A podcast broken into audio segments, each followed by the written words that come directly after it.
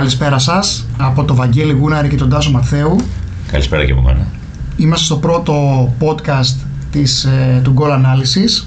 Θα είμαστε παρέα αφορά τη βδομάδα σίγουρα μπορεί και δύο για να κάνουμε ανάλυση στα πιο σημαντικά παιχνίδια της Super League και των ξένων πρωταθλημάτων συν των ευρωπαϊκών, έτσι Βαγγέλη; Σωστά. Είναι η πρώτη μας εκπομπή. Θα αναλωθούμε σε κάποια πράγματα στην ουσία της ανάλυσης της στατιστικής και του ατομικού επίπεδου των παιχτών. Ε, και μάλιστα είμαστε αναλυτές της ε, στατιστικής εταιρείας Instat, οπότε θα έχουμε ένα προνόμιο να μπορούμε να αναλύουμε καλύτερα τους αγώνες με τη βοήθεια των στατιστικών δεδομένων.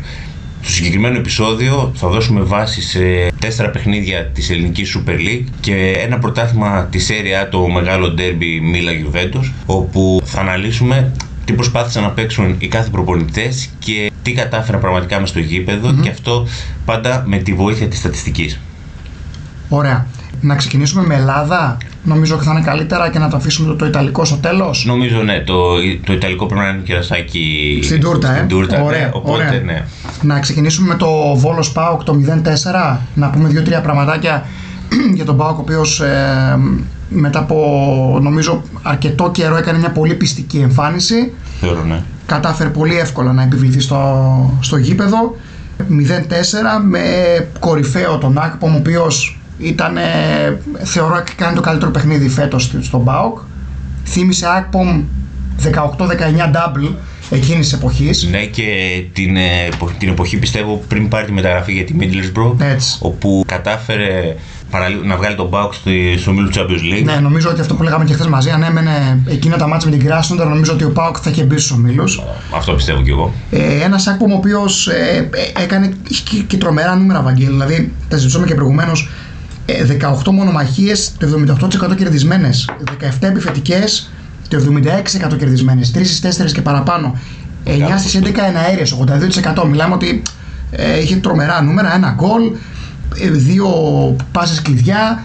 Ένας τρόπος παιχνιδιού του Πάουκ που βασίστηκε πάνω στον Μπίζεσβαρ και στον Ακπομ να παίζουν στο μεσοδιάστημα, να σπάει την μπάλα ο Ακπομ στο Ζήφκοβιτς. Έτσι έγινε και το πρώτο γκολ που άλλαξε πλευρά ο Ζήφκοβιτς πήρε στο πέναλτι Μίτριτσα. Ε, με το Μιχαηλίδη να παίζει κάθετα που μπορεί να το κάνει αυτό σε σχέση με τα άλλα στόπερ του Πάουκ. Ισχύει. Ε, και ένας Βόλος ο οποίος ποτέ δεν απάντησε σε αυτό το τρικάκι, να το πούμε αυτή την όρμα του ΠΑΟΚ, δεν τα κατάφερε και νομίζω ότι θα, άμα ήταν και λίγο πιο προσεκτικός ο ΠΑΟΚ μπορούσε να βάλει και, και άλλα, και άλλα γκολ. Ισχύει ότι ήταν ίσως η πιο πιστική εμφάνιση του Πάουκ επί Λουτσέσκου. Και εντάξει, βλέπουμε έναν άλλο Πάουκ από τη νέα χρονιά. Έχουν βοηθήσει και κάποιες μεταγραφές που έχει κάνει όπως ο Σάστρε, που τον είδαμε και σκόραρε χθες. Ντεμπούτο με γκολ. Μάλιστα ναι, τον, όντως. τον έχεις αναλύσει κιόλας ατομικά. Ναι, ναι, ναι. Του είχαμε κάνει μια ανάλυση. Ε, Νομίζω ότι είναι σε καλό φεγγάρι. Ε, Οπότε την Κυριακή που είναι και το Πάοκ Ολυμπιακός θα επικεντρωθούμε παραπάνω σε αυτό το μάτς λόγω του είναι ντέρμπι. Εντάξει, είναι λογικό. Εκεί πέρα θα δούμε πραγματικά τι σκοπεύουν οι δύο προπονητές να παίξουν και μάλιστα πώς να καταφέρουν να κλέψουν ε, μέσα στο γηπεδο και να εκμεταλλευτούν τις αδυναμίες του αντιπάλου. Για πες μας λίγο, πώς παρατάχθηκε ο, ο, Πα- ο Πάοκ ή ο πιο Βόλος ε, στο συγκεκριμένο παιχνίδι; Κοίτα, ο Πάοκ ε, παρατάχθηκε με αυτό το σύστημα το οποίο το έχει εγκαθιδρύσει πλέον ο Λουτσέσκου με του τους τέσσερις στην άμυνα, με τον, ε, με τον Τσιγγάρα, με τον Κούρτιτς, τον οποίο τον έχει απελευθερώσει πάρα πολύ. Είναι πολύ ε, κομβικό γρανάζι πλέον στον Πάοκ ο Τσιγγάρας. Στα τελευταία ματς βλέπουμε και τον ο Τσιγγάρας. οποίος δεν έπαιζε μέχρι τον ε, Ακριβώς. Δεκέμβρη. Πλέον ε, θεωρείται, μπορώ να πω, βασικός. Έχει απελευθερώσει τον Κούρτιτς και η συμμετοχή του Μπίσεσβαρ στο παιχνίδι και του Μίτριτσα, κυρίως του Μπίσεσβαρ, ο οποίος έπαιζε στο μεσοδιάστημα εκεί καμιά 10-15 μέτρα απ- μακριά από τον Άκπομ, βοήθησε πάρα πολύ στο χτίσιμο της ομάδας. Ο Βόλος δεν μπόρεσε να αντιμετωπίσει αυτό το, το στυλ παιχνίδι του Πάοκ. Ένας Πάοκ ο οποίος έκανε πάλι αυτό που ξέρει καλύτερα, πολλές πάσες, δεύτερος Σε κατοχή. σε κατοχή, δεύτερος σε πάσες 5 λιγότερο στον Παναθηναϊκό με ομάδα που της αρέσει να, να κάνει παιχνίδι. Είχε 493 επιτυχημένες πάσες, μεγάλος αριθμός, 88% ακρίβεια. Δηλαδή ήταν πολύ ίσο και πολύ καλός και στις μονομαχίες, δηλαδή 61% κερδισμένες μονομαχίες στην επίθεση. Αυτό ίσως δείχνει και ένα ότι ε, η πίεση του Βόλου δεν ήταν η αναμενόμενη. Ναι, γιατί δεν- δεν- το, δεν το μπόρεσε. ποσοστό είναι πάρα πολύ μεγάλο. Πήγε κάποια στιγμή στην αρχή του αγώνα να κάνει ένα pressing ο Βόλος, δεν τα κατάφερε. Το βοηθάει τον Πάοκ, το Μιχαήλης μπορεί να περάσει και την μπάλα πιο εύκολα στο κέντρο. Ε, 11 πατήματα ο Βόλος στην αντίπαλη περιοχή 19 ο Πάοκ. Ο Πάοκ είχε 15 μέσω ώρα, έκανε 19, άρα ήταν σε πολύ καλή κατάσταση. 55% κατοχή, νομίζω ότι ένα μάτς μόνο Πάοκ. Πραγματικά. Φαίνεται και από το σκορ άλλωστε. Ναι, δεν, σε κανένα σημείο του αγώνα δεν φάνηκε ο Βόλος ότι μπορεί να, να απειλήσει τον Πάοκ. Νομίζω είναι κατακλείδη για να κλείσουμε για αυτό το μάτς. Ήταν μια πολύ πιστική και πολύ καλή εμφάνιση του κεφάλου. Μπράβο. Εγώ παρακολούθησα και ανέλησα το, το μάτι του Άρμη της Λαμίας. Mm-hmm. Δύο ώρες πριν δηλαδή. Ήταν ένα παιχνίδι το οποίο πραγματικά τακτικά μπορώ να πω ότι με εντυπωσίασε η Λαμία. Κατέβηκαν και οι δύο με το κλασικό 4-2-3-1. Mm-hmm. Όμως είχε αρκετά, αρκετές παραλλαγές ε, στη φάση άμυνας και στη φάση επίθεσης. Ας ξεκινήσω από τον Άρη. Ο Άρης ε, στην επίθεση αυτό που κάνει κλασικά κατέβαζε τον Τζέκο ανάμεσα ή δίπλα από τα στόπερ, mm-hmm. τον Σάσα, συγγνώμη. Ε, Κάποιες φορές είδαμε και τον Τζέκο, αλλά κυρίως αυτός mm-hmm. που κατέβαινε ήταν ο Σάσα. Και είναι και καλύτερος χειριστής της μπάλας. Πολύ καλύτερος. Το, το είναι ένα παιχνίδι που το έκανε και πέρσι. Mm-hmm. Και προσπαθούσαν από τα δεξιά που φαίνεται κιόλας ότι στο συγκεκριμένο μάτι είχαν 49 επιθέσεις από τα δεξιά. Και... Ό,τι έγινε και στο κύπελο τρεις μέρες πριν δηλαδή. Ακριβώς. Πάλι από τα δεξιά. Όπου με, με Σούντγκρεν και η Τούρμπε προσπάθησαν να απειλήσουν. Βέβαια, ε, αυτό που είναι το πρόβλημα του Άρη είναι ότι η μπάλα δεν φτάνει με αξιώστη στην περιοχή. Δηλαδή, παρότι. Φτάνει, αλλά φτάνει με δύσκολες συνθήκες. Ναι. Και, ε, παρότι είχαν ένα 68% κατοχή, οι κλασικές ευκαιρίες Λαμίας mm-hmm. ήταν πολύ περισσότερες και το σκορ μπορούσε άνετα να είναι 0-2. Ναι, ναι. Ειδικά στο δεύτερο μήχρονο που και εγώ το είδα, το πρώτο δεν το είχα δει, ε, ήταν κακός ο Άρης. Ακριβώς. Ενώ στο κύπελο είχε καλά διαστήματα. Έτσι είναι. Και επίσης ένα άλλο πράγμα που μου ξύνησε ήταν ε, η αλλαγή του Ιτούρμπου στο 45. Αυτό μου το είχες πει εκείνη την ώρα. Ναι, ναι, που θεωρώ ότι όχι ότι έκανε το σπουδαίο παιχνίδι, αλλά από τους συγκεκριμένους που είχε ο Άρης ήταν ο πιο απειλητικός και μάλιστα έχει τις δύο ναι. από τις τρεις ε, καλές ευκαιρίες. Είχε το φάουλ το απευθείας και είχε ακόμα ένα σούτ, νομίζω. Ακριβώς και μάλιστα είχε βγάλει και την μπάσα στον ε, Μάνο, εάν δεν κάνω λάθος. Στην τρίτη ευκαιρία που είχε ο Άρης. Mm-hmm και συνεργαζόταν αρκετά καλά. Βέβαια, από την πλευρά του είχε έναν Σαραμαντά, ο οποίος πραγματικά ε, παίχτη στο αγώνα. Ο Σαραμαντάς, να υπενθυμίσω και στους φίλους εδώ, ήταν πολύ καλός και στο μάτι κυπέλου. Προ, παρόλο που παίζανε από εκεί πάλι, σωστά, σωστά, ήταν σωστά. πολύ καλός. Φαίνεται, τους έχουν διαβάσει, τους έχουν διαβάσει σωστά. Θεωρώ ότι δεν απειλήθηκε ουσιαστικά η Λαμία. Απ' την άλλη, η Λαμία στη φάση άμυνας μάρκαρε με ένα κλασικό 4-4-2. Όμως η ιδιαιτερότητα που είχε εδώ πέρα ήταν ότι η αμυντική γραμμή και τα δύο εξτρέμ παίζανε man to man στους παίκτες ευθύνης. Δηλαδή, είδαμε σε κάποια φάση τον Προβιδάκη να ακολουθεί τον Γκάμα προς τον άξονα και να βρίσκεται μπροστά από τα στόπερ. Mm-hmm. Δηλαδή, το δεξί μπακ να βρίσκεται μπροστά από τα στόπερ. Πράγμα που σημαίνει ότι ήταν εντολή του, του Γρηγορίου. Του Γρηγορίου. Και ένα παλιωμοβίτικο δηλαδή που λέγανε οι παλιοί προπονητές, το μπαίνεις μαζί σου. Το μπαίνεις μαζί σου αυτό το πράγμα. Βέβαια, θέλω να πω και για τον Προβιδάκη που μου έκανε πολύ καλή εντύπωση είναι ότι μέσα στον αγώνα έβγαλε και τρεις ε, key Ένα δεξί μπακ που φημίζεται κυρίως για τα αμυντικά του χαρακτηριστικά. Mm-hmm. Είδαμε τρεις key και μάλιστα οι δύο εξ αυτών ήταν σε αντιπιθέσει. Ναι. Όπου η Λαμία εκεί ήταν αρκετά επικίνδυνη, όπως και στις στατικές. Mm-hmm. Το έχω σημειώσει κιόλας ότι στο πρώτο μήχρονο. Είναι δύο κεφαλιές στο πρώτο μήχρονο. Ε. Νομίζω εκείνο του Γκόλεμιτς άμα βρει τέρμα είναι γκολ. Δεν μπορεί να είναι και όπως, πολύ δύναμη κεφαλιά. Όπως και του Τζανιτόπουλου. Ναι. Ε, θεωρώ ότι για να πάμε τώρα και στην άμυνα, στις στατικές του Άρη, θεωρώ ότι η ζώνη που έπαιξε δεν κατάφερε σε κανένα σημείο να αντιμετωπίσει τη, τα κόρνερ της Ισλαμία mm-hmm. και γι' αυτό κινδύνωσε. Είδα πρόβλημα δηλαδή στις στατικές. Και το αιώνιο πρόβλημα του Άρη, το οποίο έχει δύο χρόνια τώρα με το Σεντερφόρ, έτσι. Δεν είναι ναι, ναι. να βάζει την μπάλα μέσα στο. Για, για, για, το Μάνο το έχω ξαναπεί. Θεωρώ ότι είναι ένας παίκτης που είναι μες στις φάσεις. Όμως θεωρώ ατομικές του ατέλειες και αδυναμίες όπως το, το πόδι του, δηλαδή παίζει με ένα πόδι, δεν το βοηθούν να κάνει αυτό το κάτι παραπάνω. Ναι. Είναι ξεκάθαρο ότι λείπει τον Άριο Γκολζή. Έτσι. Και, ναι. και δεν, δεν θεωρώ ότι ο Καμαρά, πράγμα που δεν έπαιζε κιόλας στη, στη Φούλαμ, είναι, ναι. είναι. Ναι, κάνει πολλά πράγματα στο γήπεδο, αλλά δεν είναι αυτό που λένε με Ελαραμπία. Α πούμε, θα σου βάλει 15 γκολ. Μια 20 ή ο Πρίγιοβιτ. Δεν πλησιάζει καν. Ναι, ναι. Ούτε ένα Σάκμουμ δεν θεωρώ ότι. Ναι, είναι πολύ περιφερειακός. Είναι πιο πολύ για να βοηθάει να φτάσει μπάλα εκεί παρά να τη βάλει. σω θα τέριαζε πιο πολύ στα εξτρέμ. Ναι, ναι. Αυτά. Ε, γενικότερα το 0-0 θεωρώ ότι αδικεί λιγάκι τη Λαμία. Τη ε. Λαμία ναι. ναι, ναι. Ήταν καλύτερη γιατί είχε πιο κλασικές ευκαιρίες και μάλιστα στο 90 Ναι, με θα το, μπορούσε με το και- Τζούκαλο θα μπορούσε να, να κάνει αυτό που λέμε την κηδεία στον Άρη. Ο Τσούκαλο μεταξύ και στην Τούμπα είχε σκοράρει, είχε μπει στο 90 αλλαγή, είχε σκοράρει και το ακυρώθηκε τον γκολ για ελάχιστα εκατοστά από το βάρο, από την Πολύ σωστά. τεχνολογία. Δηλαδή ε, είναι μια αλλαγή που την κάνει ο, ο Γρηγορίου.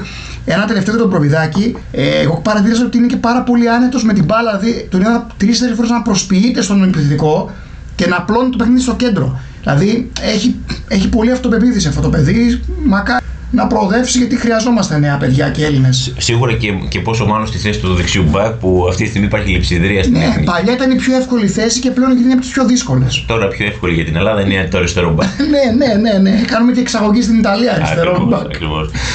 Ε, πού να Αυτά πάμε, με το Άρης Λαμία. να πάμε στην Κρήτη του Σαββατιάτικο το μάτς. Ίσως το καλύτερο της αγωνιστικής. Ναι, ναι. Αν δεν κάνω λάθος, τουλάχιστον κάποια στιγμή ήταν το μοναδικό γκολ γκολ.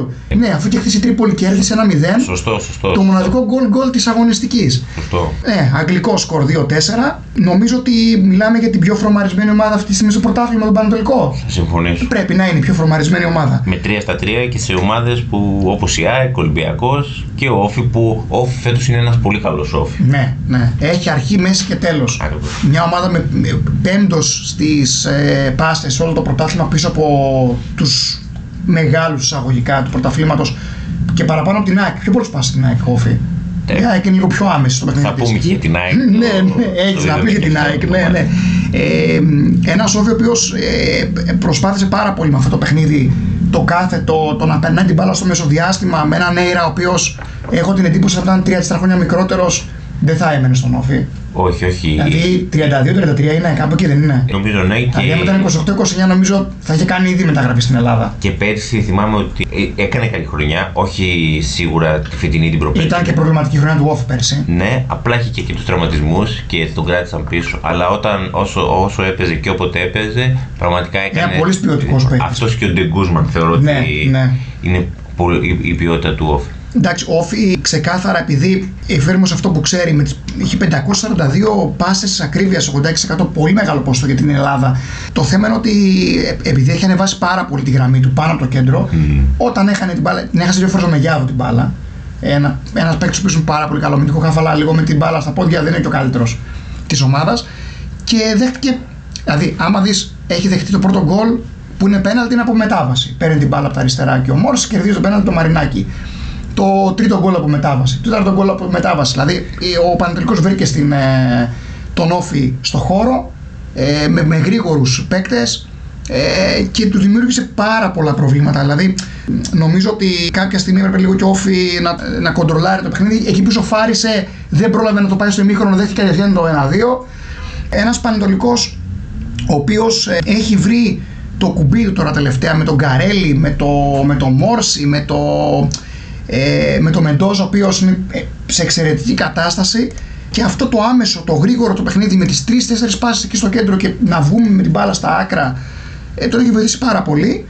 Και στην Τούμπα που έχασε, το πρώτο μάτι του 2022, που έχασε 2-0, Ναι. ε, μ, δεν ήταν κακός. Ήταν σε καλό και είχε απουσίες λόγω COVID, δηλαδή είχε σταθεί καλά. Είναι σε πολύ καλή κατάσταση και νομίζω ότι άμα συνεχίσει έτσι ε, δεν θα έχει κανένα πρόβλημα όπως πέρσι που είχε φτάσει μέχρι τα μπαράζ που μέχρι το 80 έμενε έξω και με ένα πέναλτι έσω στην κατηγορία με την Ξάνθη να θυμίσουμε. 66-34 η κατοχή, ξεκάθαρα, ξεκάθαρα όφη. Στο δεύτερο ημίχρονο όφη έπαιξε 4-4-2. Μπήκε ο Ντουρμισάη ο οποίος βοήθησε πάρα πολύ τον όφη και έδωσε το πέναλτι. Έχει κάνει την assist στον Νέιρα για το 2-3. Τον παίζαν πολύ στο χώρο. Δηλαδή, πάσα στο χώρο, έβγαινε στα άκρα και είχε δημιουργήσει πολλά προβλήματα στον Πανετολικό. Πετυχημένη αλλαγή δηλαδή του Νιόμπια, αλλά εντάξει, ατύχησε να ισοφαρίσει με το πέναλτι του Νέιρα. Είναι 3-3 εκεί. Ναι, ήταν. ε, Το 2-4, ήταν καθοριστικό το σημείο. το 2-4 είναι η τελευταία φάση του αγώνα, είναι όλος μπροστά, φεύγει μόνος του. Εντάξει, ναι, με είχε Ο τελειώσει. Βέργος που κάνει ένα πολύ ωραίο γκολ. Διπλή προσποίηση στο διαμαντί και πλασέ με το δεξί. Ένα πολύ όμορφο γκολ. Νομίζω ότι και εδώ είδαμε χαρακτηριστικά ομάδων. Ο Όφη με τις πολλές πάσες, με το κάθε το παιχνίδι, με το συνδυαστικό, με το Λάμπρου σε καλό φεγγάρι επίσης. Παρόλο που δεν σκόρε είχε δοκάρι. Και τον Πανετολικό με αυτό που Και έδειξε. νομίζω σε νέα θέση ο Λάμπρου, σαν ψευτοενιά. Ναι, ναι, ναι. ναι. Ε, δεν τον είχαμε δει στον Μπάουκ τουλάχιστον. Όχι, στον ε, Πάοκ δεν έχει παίξει. Σαν εκεί. εξτρέμ έπαιζε.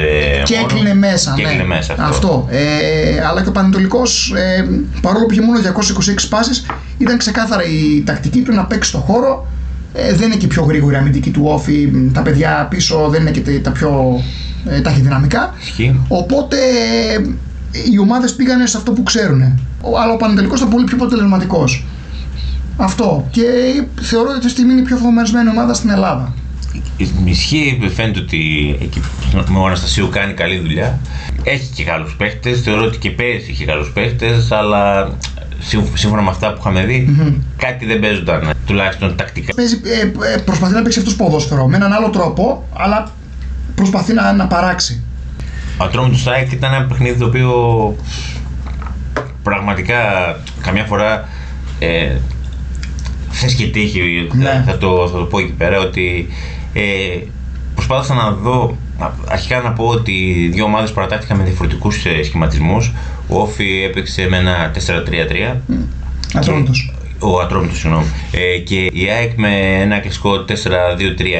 Αυτό που θέλω να πω είναι για την ΑΕΚ ότι σε φάση επίθεσης, φάση κατοχής μπάλα, δεν κατάφερα να δω ένα μοτίβο, αν και αντιλήφθηκα ότι δεν ήθελε να έχει την κατοχή της μπάλα. Ναι. Δεν της πολύ αρέσει τη ΑΕΚ. Δεν της αρέσει. Να, να έχει την μπάλα. Ε, αισθάνεται πιο καλά να παίζει μεταβάσει και να παίζει πιο άμεσα. Ακριβώς. Το και... ίδιο έκανε και ο Γιάννη πέρυσι που μου είχες πει με τα Γιάννενα, νομίζω. Ναι, προ, κάτι προ, τέτοιο προ, δεν έκανε. Προτιμούσε το άμεσο ποδόσφαιρο. Ναι. Πιο πολύ να χτυπάει τι αντιπιθέσεις. Να ξεκινήσω με τον Ατρόμητο. Ο Ατρόμητος με το Γκόλμαν δεν παίζει πλέον με τριάδα, mm-hmm. πάει στους τέσσερις.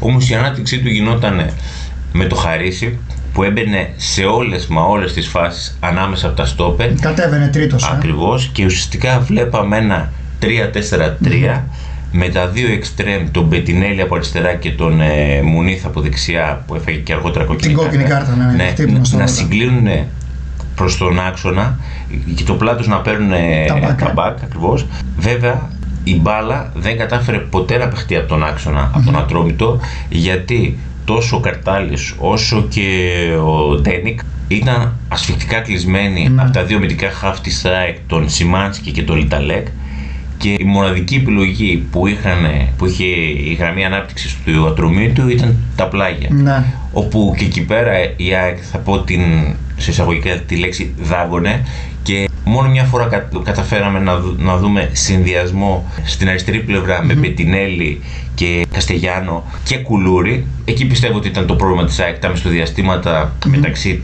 των γραμμών άμυνας και κέντρου. Mm-hmm. Όμως η μπάλα δεν έφτανε εύκολα εκεί πέρα. Ναι. Και τη μία φορά που έφτασε, νομίζω ήταν ε, ένα σου. Ειδικά ο Ατρόμητος όμως είναι δύσκολος μέσα στο κουτί εκεί. Δηλαδή είναι μια ομάδα που δυσκολεύεται. Ισχύει δηλαδή... και σε μια στιγμή που είχε σεντράρει ο Βασιλαντονόπουλο από δεξιά, σημείωσα ότι πλην του κουλούρι δεν υπήρχε άλλος παίκτης στη περιοχή. Ναι. Δηλαδή ήταν μόνος του. Ένας ε, επιθετικός σε, σε τρεις και τέσσερις αμυντικούς δεν έχει καμία ναι, ελπίδα. Ναι, και μια ομάδα η οποία ταλαιπωρείται, δηλαδή είναι τρίτος προπονητής. Ξεκίνη, ξεκίνησε ο Ισπανός, μετά ο, ο Παράσχος, τώρα ο, ο Κόλμαν.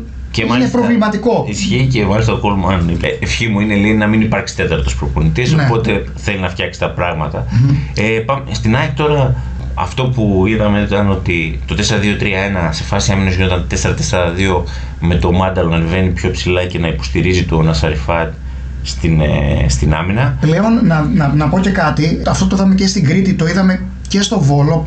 Το 90% των ομάδων νομίζω αυτό κάνει πλέον.